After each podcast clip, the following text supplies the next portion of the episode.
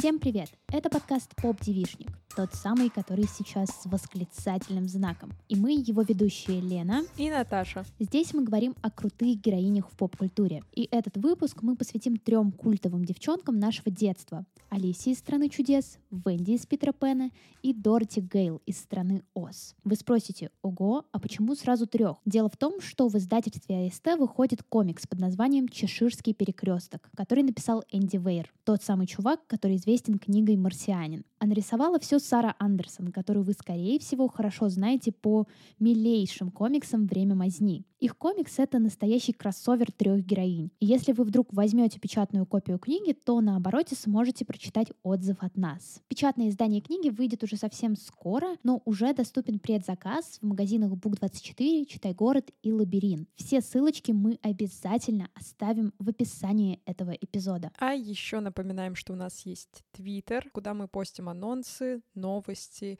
и разные приколюхи. Подписывайтесь на нас в Твиттере, а также на всех площадках, где вы слушаете подкасты, оставляйте отзывы, потому что что-то давненько их не было. Ну и на фоне того, что у нас сегодня аж три героини, я предлагаю попробовать вспомнить, как с каждой из них мы соприкасались в детстве или в подростковом возрасте, потому что они сильно завязаны на таких мультфильмах, сказках, которые нам читали в детстве mm-hmm. или о которых мы как минимум слышали в детстве, что не соприкоснуться с ними было, мне кажется, невозможно. Это точно. У меня сразу есть история о том, какие отношения я построила с Алисой в «Стране чудес». Так. И дело было в том, что Алиса меня с самого детства очень сильно пугала, как сюжетно, так и миром, в который она попала. Mm-hmm. Во-первых, тот факт, что она падает в какую-то нору слэш mm-hmm. огромную дырку в вселенной. А у меня с детства был страх, что Земля треснет, mm-hmm. и там будет страшный овраг, в который я свалюсь. Mm-hmm. А тут она просто по факту исчезает с лица земли и попадает в какую-то страну чудес. Мне это было непонятно. Плюс меня страшно пугало то, что она с такой легкостью пьет и ест все в этой стране mm-hmm. чудес. Я такая, в смысле? Тебя что, не учили родители? Ты чего? Наверное, в детстве я очень сильно любила какие-то спокойные тона мультфильмов, а тут это была полная противоположность, mm-hmm. потому что всякие необычные животные, очень яркие, странные персонажи. Червоная королева меня вообще во всех экранизациях пугала, и я очень рада, что в Чеширском перекрестке она появилась только на последней странице. Извините за спойлер, но там как бы идет концентрация на каждой из uh, главных героинь. И вот она меня реально очень сильно пугала. Короче, с Алисой в стране чудес у меня реально какие-то супер травматичные отношения все mm-hmm. еще, потому что я с трудом сажусь перечитывать ее, я с трудом пересматриваю фильмы, хотя мне визуально, наверное, нравился уже во взрослом возрасте фильм с Мией Васиковской, mm-hmm. но все равно какая-то крепота, прям крепота-крепота. Блин, у меня, наверное, вообще противоположные отношения с Алисой. В детстве, мне кажется, первый раз я ее посмотрела, ну, достаточно традиционно, просто на кассете папа принес, вот мы и посмотрели. И мне безумно нравилось, что там нет места чему-то адекватному. Ну, то есть там все сумасшедшее, все гиперболизированное. И я такая, да, давай, давай. Ну, так как я в целом безумно люблю Тима Бертона, она немножко ложилась в эту концепцию чего-то такого безумного и непонятного. Наверное, интересные истории, связанные с Алисой, пошли уже в подростковом возрасте. Для начала это первая книга, которую, хотя и в адаптации, я читала на английском с Ого. моим репетитором. И там было забавно, потому что я такая думаю, а, вы мне дали детскую книгу. Зачем? Mm-hmm. Ну, типа, я и так помню сюжет, да. а значит, можно немножко полодорничать, можно что-то, да, можно что-то недопереводить. Тут я не поняла, да ничего страшного, mm-hmm. общий концепт понятен. И когда мы садились с ней вместе разбирать, она меня там спрашивала пересказ, и если она видела, что я плаваю, она спрашивала уже какие-то конкретные штуки на перевод. Mm-hmm.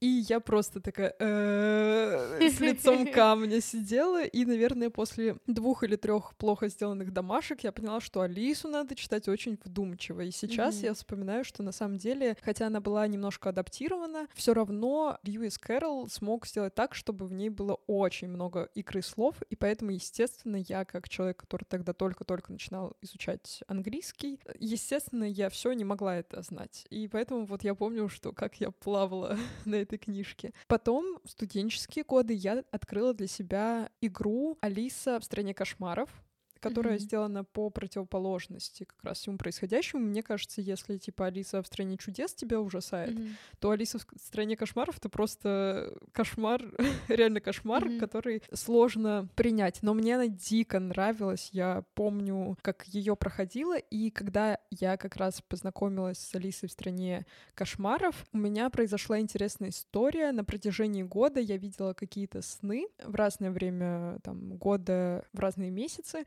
и они все выстраивались в одну какую-то историю. И даже сейчас я помню общий сюжет, общую концепцию всех Вау. этих снов. Хотя они шли не по хронологии, mm-hmm. а выдранными кусками, но потом, когда мне перестали сниться скопом такие красочные сны, я поняла, что у них есть один сюжет, и очень многие истории моего сна, они были связаны, ну, я так понимаю, что мозг перерабатывал информацию из игры, которую я получала, потому что в игре были летающие свиные пятачки, Ого, и они у меня были во ужасно. сне. Да, там на самом деле очень крипово, но я такое прям обожаю. Угу. И поэтому вот это еще было мое второе такое столкновение с Алисой. И, наверное, третье это один из моих любимых фотографов школы, Илья Кисарадов. Он живет в Питере, и он снимал как-то несколько историй. Он прям любит такие сюрреалистичные работы, много их обрабатывает, и у него было несколько фотографий, посвященных именно Алисе в стране кошмаров. И поэтому я такая, вау, как круто. Поэтому, наверное, самой книжкой и с самим мультфильмом у меня мало что связано, но вокруг да около я находилась mm. сполна. Ну вот, кстати, я сейчас в процессе вспомнила, что мое последнее соприкосновение с текстом Алисы именно mm-hmm. было в университете на втором курсе, когда я сдавала экзамен по предмету своего майнера. У меня был майнер философия, а предмет был логика и основы критического мышления. Mm-hmm. И на экзамене у нас было очень крутое задание. Это две страницы текста из «Алисы в стране чудес», в котором нам нужно было найти все логические ошибки. Mm-hmm. И ты просто их подчеркивал и объяснял, какие это ошибки. Это было очень интересно, и чувствовалось, что преподаватель заинтересован в том, чтобы прочитать то, что ты напишешь, mm-hmm. что это не просто какое-то тестовое задание из интернета, которое он скачал и быстренько напечатал. И это было действительно интересно проходить и делать. Я бы, наверное, очень хотела, чтобы в школе были какие-нибудь подобные задания, потому что одно дело искать в каких-то очень отобранных предложениях все эти логические ошибки, а тут у тебя художественный текст. Mm-hmm. Это было очень круто. Да, после этого уже, наверное, с Алисой только в кино формате. Mm-hmm сталкивалась, да. Недавно у нас еще был выпуск, посвященный Хелене Бонем Картер, да, да. которая сыграла как раз Червоную королеву в одной из экранизаций Тима Бертона. И вот она там была супер устрашающей, на мой взгляд. Ну, башка, конечно, да, огромная. Да. Мне еще вот я вспомнила, мы с подружкой как-то пытались повторить мейкап. Червоной королевы ага. на мне, когда тебе 13, и ты вообще ничего не знаешь, кроме туши для ресниц и блеска для губ. Это, конечно, выглядело потрясающе потрясающе. Я была больше похожа на аватара, чем на Червоную королеву. Еще у нас не было, естественно, такого белоснежного цвета, чтобы меня загримировать. Поэтому мы взяли муку или что-то такое. Короче, там просто Червоная королева было только название. Ну, было забавно. Расскажу вообще про книжку Алиса в стране чудес, потому что на самом деле это не совсем детская книжка, она еще и для взрослых, и в ней очень много интересных таких пасхалок, которые, мне кажется, нашим слушателям может быть интересно узнать. Например, многие из героев — это не случайно придуманные какие-то персонажи. Например, чеширский кот был вдохновлен фразой «улыбаться как чеширский кот», и по одной из версий она вообще появилась в языке, потому что в Чешире изготавливали сырный головы, которые были очень похожи на улыбающихся котов. Безумный шляпник тоже не случайно появился, потому что какое-то время, как я понимаю, шляпники вообще взаимодействовали с ртутью, и когда они долго дышали ртутными парами, у них немножко съезжала кукуха, и они вели себя не очень адекватно. Поэтому безумный шляпник тут тоже не случайно. Плюс сам Кэрол понимал, что его книга станет важной не только для детской аудитории, но и для взрослых, и поэтому оставлял много разных пасхал палочек именно для взрослых читателей, которые, например, могли столкнуться с этой книгой, когда читали ее детям перед сном. По одной из версий «Червонная королева» как раз это была пародия на королеву Викторию. Черепаха Квази была собирательным образом молодой английской бюрократии, а игра «Бег по кругу», которая встречается в самом начале книги, по одной из версий высмеивала избирательную систему США. И тут, мне кажется, интересно, потому что как будто бы многие детские сказки российские, они либо отсылают нас к фольклору и пытаются рассказать что-то про прошлое, а вот из настоящих, ну, не скажу, что очень много сказок, возможно, я мало этим интересовалась, mm-hmm. а, но как будто бы они не так часто высмеивают современные реалии. Mm-hmm. Я помню только вот моя любимая книжка — это про Федота Стрельца «Удалого молодца», но это пьеса. Она написана в формате такой сказки, где есть и царь, царевна и вот это вот все. И она очень сильно высмеивает политику и вообще общество своего времени. Но если я вспомню какие-то прям исконно русские, на которых я росла, возможно, их стоит перечитать, но как будто бы mm-hmm. там не так много пародий и скрытых смыслов, чем это, например, было у Кэрола mm-hmm. в Алисе. Колобок как проблема сепарации с да. старшими родственниками. Идеально. А что, мы можем запустить новый подкаст, где разоблачаем сказки. Да. Ставьте лайк, если хотите услышать. Еще один наш подкаст. Да. Ну вот я, наверное, у тебя конкретно хотела спросить, влиял ли на тебя как-то образ Алисы, потому что на меня маловато, mm-hmm. так как я понимала, что я недостаточно смелая, чтобы mm-hmm. вытворять все, что она делает. Это было интересно, опять же, читать в контексте того, что вау, приключения, но я не могла себя хорошо ассоциировать с ней. Ну, наверное, из-за того, что у меня в детстве было очень яркое воображение, как и сейчас. Вся эта история же закольцовывается на том, что она проспала все это, как mm-hmm. будто бы. И поэтому, наверное, вот в этом плане я себя легко с ней ассоциировала, что мне тоже могло что-то такое присниться. Не так хорошо выстроено, наверное, но тем не менее. При этом мне безумно нравилось в Алисе, что она выступает не скромной девочкой, это, мне кажется, было немножко революционно для того времени, когда вышла книга, потому что она не выглядит такой скромной, паинькой, которая там подчиняется родителям, строго находится на своей ступени в этой во всей mm-hmm. иерархии. Она очень смелый персонаж и такая, как будто бы она ставит под сомнение всех взрослых, которые вокруг нее находятся, до всех докапывается, а сама при этом выглядит достаточно любопытной и как будто бы, вот знаешь, как символ вообще детей в литературе, в поп-культуре. Это образ очень светлый, очень чистый, который лишен любых соблазнов, скажем так. Mm-hmm. Ну, то есть она изучает мир, и поэтому ко всему подходит прямо и прямо спрашивает, типа, что здесь вообще происходит, и кто вообще такой. Поэтому, наверное, вот это мне в ней очень нравилось, потому что, мне кажется, в мультфильмах не всегда получалось встретить девчонку, которая, ну и в книгах, э, которая такая прям боевая, классная, yeah. и при этом она еще там совсем ребенок. Угу. Ну это, кстати, хорошо объединяет всех героинь, которых мы mm-hmm. сегодня будем обсуждать, потому что они все трое с разных сторон и с разных проблем как раз рассматривают вот эту идею какого-то желания выйти за границы опеки своих родителей mm-hmm. и что-то изменить. Ну, в случае с Дороти это скорее дядюшка и тетушка, но все равно все они как будто бы вот на этой периферии взрослого и детского mm-hmm. и ищут свою независимость. Вот. И это, наверное, хороший вариант, чтобы перейти к следующей героине. Да. И я предлагаю обсудить Венди из Питера Пэна. И это тот случай, когда вот как раз героиня течение моего взросления сильно mm-hmm. менялась. В твоих глазах? Да, в моих глазах очень сильно.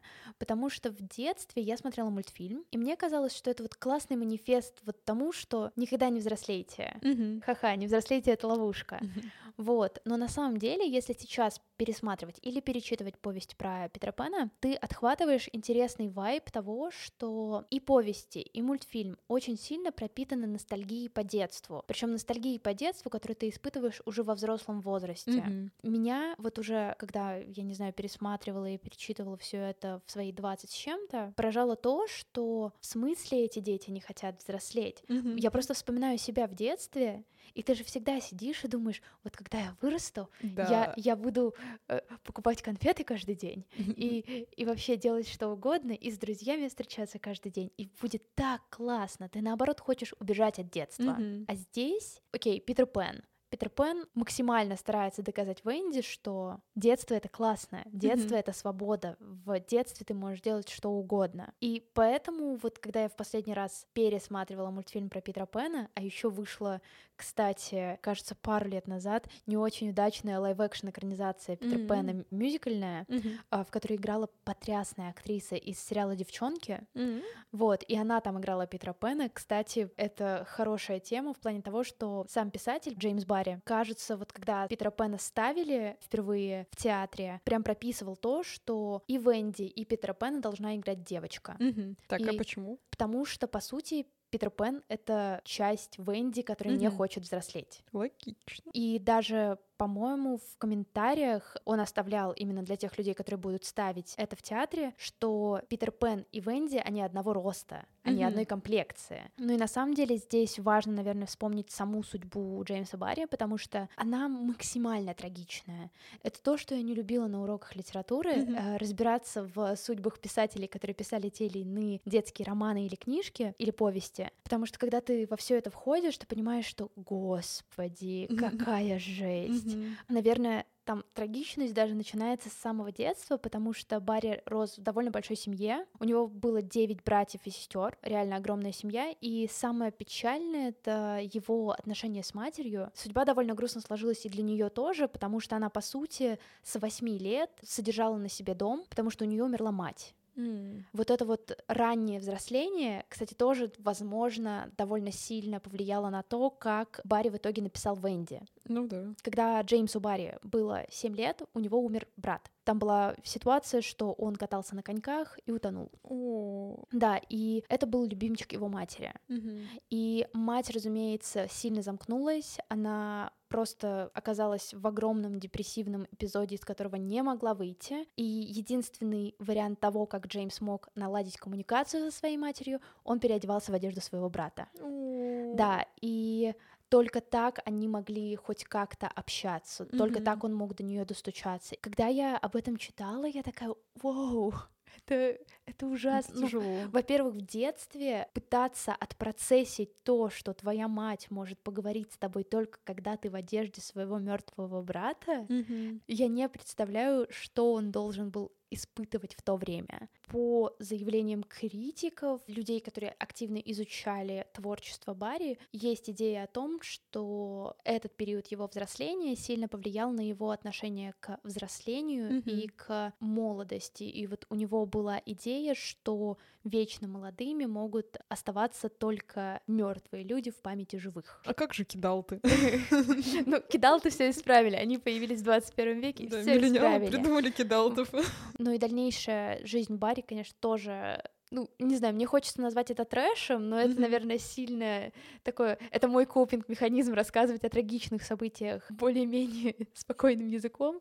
Но, короче, умирали его, опять же, родственники, его большая mm-hmm. семья постепенно умирала. У него были очень близкие друзья, которые тоже друг за другом умерли. Это была семейная пара, и они оставили одним из попечителей именно его. И, по сути, все его близкие люди уходили от него. Многие из детей, которые вдохновили Барри, именно и, и нашлись в итоге в образах героев Питера Пэна, тоже умерли, потому что это был, ну, стрёмный век э, с Первой мировой войной, с двумя мировыми войнами на mm-hmm. самом-то деле. И да, сам он умер в 37 году от пневмонии, кажется, и тоже, по сути, ну, как бы остался одиноким мужчиной.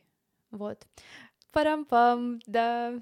Сейчас ну, э, разрядим обстановочку. Да, Во-первых... Э... На, на самом деле, э, как бы мой поинт в том, что все детские романы, на которых mm-hmm. мы росли, если глубоко копнуть или хотя бы чуть-чуть копнуть в историю писателей, то ты можешь перечитать эти романы прям вот совсем с другой перспективы. Mm-hmm. Опять же, тот же Питер Пен — это не просто как бы история про нежелание чьё-то взрослеть. Это истории про смерть и про вот всякие такие очень сложные штуки, которые, по идее, приходят тебе в голову уже наверное, во взрослом возрасте, вот. Mm-hmm. И это может быть интересно. Но на самом деле, как бы, э, вот то, что запустило наше сегодняшнее обсуждение, а именно комикс Вейра, он, на мой взгляд, наоборот, э, дает тебе возможность просто провести с старыми героями время в более такой наоборот, лайтовой обстановке, mm-hmm. когда ты можешь просто повеселиться, что ха, мои любимые героини детства ругаются матом и творят дичь, класс. Наверное, да, и мне кажется, такое продолжение — это как раз возможность с ним встретиться как-то по-другому, именно там, не узнавая бэкграунд, а просто посмотреть, ну, как у вас там дела, дальние родственники, с которыми там я была знакома в детстве. Но интересно вообще, наверное, было бы узнать когда-нибудь, что вкладывал именно Вейр в эти комиксы, потому что, возможно, классика и остается классикой, потому что в ней очень много потайного дна. Да, и... простор для интерпретации вообще любых. Ну, скажем так, да. Поэтому я еще вот сейчас подумала насчет Венди, что она же в какой-то момент становится мамой для да, всех да. героев, которые решают не взрослеть. И мне кажется, это классная метафора того, что каждому человеку стоит стать мамой для своего внутреннего ребенка, да. заботиться о нем, оберегать и не давать в обиду, и давать ему иногда тусить, развлекаться, и вот это вот все. Правда. У меня почему-то сразу, когда ты вспомнила про маму, вспомнилась... Sex Education. Sex Education, да, да как обычно. Ну и третья девчонка, о которой мы сегодня хотим поговорить, это Дороти из страны Оз. Mm-hmm. Но, возможно, многим э, людям из России она знакома по пересказам Волкова. Я на самом деле как раз, когда вчера сидела и вспоминала все свое соприкосновение с ее миром, я, разумеется, смотрела э, фильм 39-го года, mm-hmm. потому что, ну, это было прям такое то, то, что тебе мама показывает в детстве, потому что, ох, mm-hmm. веселье. Но я прям вспомнила издание книги mm-hmm. именно в пересказе Волкова, которое я купила в потрясающем магазине «Мир школьника» рядом со своей школой, где мы покупали ра- рабочие тетради и вот всякие такие штуки, которые нам говорили преподаватели. А вот если бы Королёв обустраивал зорк из разочарования, он бы построил рядом со школой пивнуху. Это правда. А не мир школьника. Сейчас для меня, наверное, все таки больше имеет значение Дороти из вот фильма, mm-hmm. потому что я его с тех пор, как в детстве посмотрела, пересматривала тысячу раз. Mm-hmm. Мне он безумно нравится, хотя, казалось бы, там вот снова супер яркие цвета, как в Алисе, mm-hmm. вот всяком таком, но почему-то именно изумрудный город или страна Оз мне нравились намного больше. Mm-hmm. И для меня вот э, Дороти была, наверное, ближе, чем Алиса, как раз потому, что у нее постоянно чувствовалось вот это вот желание угодить родителям. Ну, mm-hmm. я, кстати, не помню, были ли какие-то изменения в книге, я их давно не перечитывала, но в фильме она живет с дядюшкой и тетюшкой, mm-hmm. и она постоянно пыталась как бы действовать потому, что они ей говорят. Хотя сама мечтала о приключениях, о том, mm-hmm. чтобы там, не знаю, дойти до радуги, увидеть необычные места вместе со своей собакой, и все будет на Татошка, да. И у нее постоянно был вот этот вот конфликт, потому что она хотела быть благодарной и уважительной к своим родственникам, но при этом у нее было вот это вот внутреннее желание уехать, убежать, отправиться в путешествие. Mm-hmm. И я помню этот момент в фильме, когда она берет Татошку, пытается сбежать, но находит такой фургончик мага, mm-hmm. чародея, и этот маг и чародей видит ее фотографию с тетей и давит ей на жалость, что типа ты должна вернуться домой, зачем ты убежала, как так, ты чего? И вот как раз когда она возвращается, там вот случается все это торнадо, и она оказывается в стране Оз. И я такая, в смысле? она о них беспокоилась столько лет. Ну, не столько лет, она там к ним только-только переехала, но она, она о них беспокоилась, она, она переживает за то, что они думают о ней. Ну, mm-hmm. типа, ребят, дайте ей чильнуть, она просто хочет, чтобы ее собаку не забирали, ну вы mm-hmm. чего? И совсем недавно я смотрела очень хорошее видеоэссе про, в принципе, всех героев страны Оз, и это еще и интересный заход на то, что вот всех героев, которых Дороти встречает на своем пути, и Лев, который хочет быть храбрым, mm-hmm. а, и железный, железный дровосек, который хочет да, сердце да. Интересно наблюдать, ну, за тем, что они все хотят чего-то получить, и вот для них это основная мотивация добраться mm-hmm. до Оза. При этом в течение фильма все они буквально делают то, чего они хотят. Мгм. Железный дровосек постоянно плачет или испытывает Мгм. какие-то эмоции. Лев на самом-то деле иногда творит такую храбрую фигню, что ты такой, вау, ты такой молодец. Мгм. А для Дороти это будто бы поход ради процесса. Ну, то есть у нее есть какая-то финальная мечта, идея все-таки добраться и вернуться домой в том числе, потому что на протяжении всего фильма она такая ходит, «М, я хочу домой к тетушке, дядюшке. Но в итоге для нее это все-таки тоже поход, чтобы насладиться как раз тем путешествием, которого она так сильно хотела. Там реально столько слоев, которые можно открывать для себя, если пересматривать этот фильм в разный возраст, что очень советую, вот правда очень советую, это дико интересно, в том числе просто попытаться, там, не знаю, построить свои суждения по поводу того, что хотел сказать автор, а потом проверить с его биографией. Тоже может быть очень клево. Да, я, кстати, вот мне кажется, может быть, и смотрела «Страну Оз» именно, но моим фаворитом был, мне кажется, не такой известный мультфильм в двух частях. Он назывался как раз «Волшебник э, изумрудного города».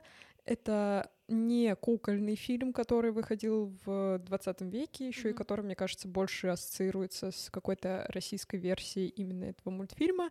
Это двухсерийный мультфильм, и он обалденный, он уже нарисованный, это 2D-анимация. Там Дороти выглядит совершенно, мне кажется, нетипично, она с двумя хвостиками, светленькая и в каком-то розовом платьишке, хотя в другом мультфильме, мне кажется, она вообще по-другому была одета. Я помню, как я на самом деле обожала, ну, все какие-то корявые персонажи, это мои фавориты. Я очень любила Бастинду. Это одна из ведьм, вторую звали Гингема, ее, кажется, никто толком и не видел, потому что постоянно оставались только туфельки или что-то такое. Но Бастинда с этими котлами, у которых она там что-то варила зелье, смотрела, где идет как раз Дороти, это прям моя фаворитка. И мне кажется, в этом двухсерийном мультфильме было больше историй, чем в изначальной экранизации в какой-то более сжатой. Поэтому очень советую, если не видели, поищите в интернете. Я вам уже дала наметки, как выглядела Дороти. Ну да, и мне кажется, это вообще как будто бы, возможно, это можно интерпретировать так, что Дороти, чтобы попасть домой, она проходит все важные какие-то этапы Мгм. взросления Да, да. со своими героями, как будто бы помогает им, но при этом чему-то обучается сама.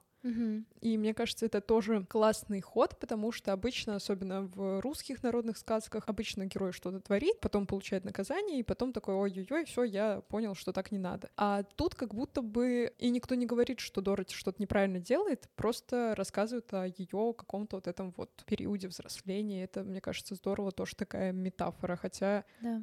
Не сказать, что супер очевидная. Наверное, последнее, что я бы хотела сказать вот про Дороти, будет совсем не про нее, но про страну Оз. Где-то лет пять назад я фанатела по бродвейским мюзиклам, искала вообще их в ужасном качестве в интернете и наслаждалась просто каждой секундой этого камрипа с людьми, проходящими рядом с... И обожаю. Да, да, да, да. Ну, наша новая реальность. Скоро снова подсядем. Да, и есть потрясающий, просто удивительный мюзикл под названием Wicked. Э, На русском он звучит как «Злая», и, возможно, даже есть русские постановки, Мгм. я не уверена. Я не проверяла, я просто смотрела кучу разных вариантов того, как его ставили на Бродвее, и была довольна. Это история Глинды и вот той самой злой ведьмы, Гильгем, да. Бастинда. А, Тут она Элфаба. Элфаба. И это очень, на самом деле, хорошо подходит под наши темы, которые мы обычно обсуждаем в этом подкасте, и это отлично мэчится с какой-нибудь Круэллой, потому Мгм. что вот у нас есть злая героиня, которая вечно была таким образом, которого все боялись, которым пугали детей, Мгм. и тебе дают новую историю, в которой объясняется, почему она на самом-то деле нормальная. Мгм. И она многое пыталась исправить, а злодей был вообще другой. И я не хочу вообще ничего спойлерить. Я понимаю, что как бы советовать мюзикл — это советовать людям потратить три часа своего времени Мгм. на то, как люди поют и что-то делают,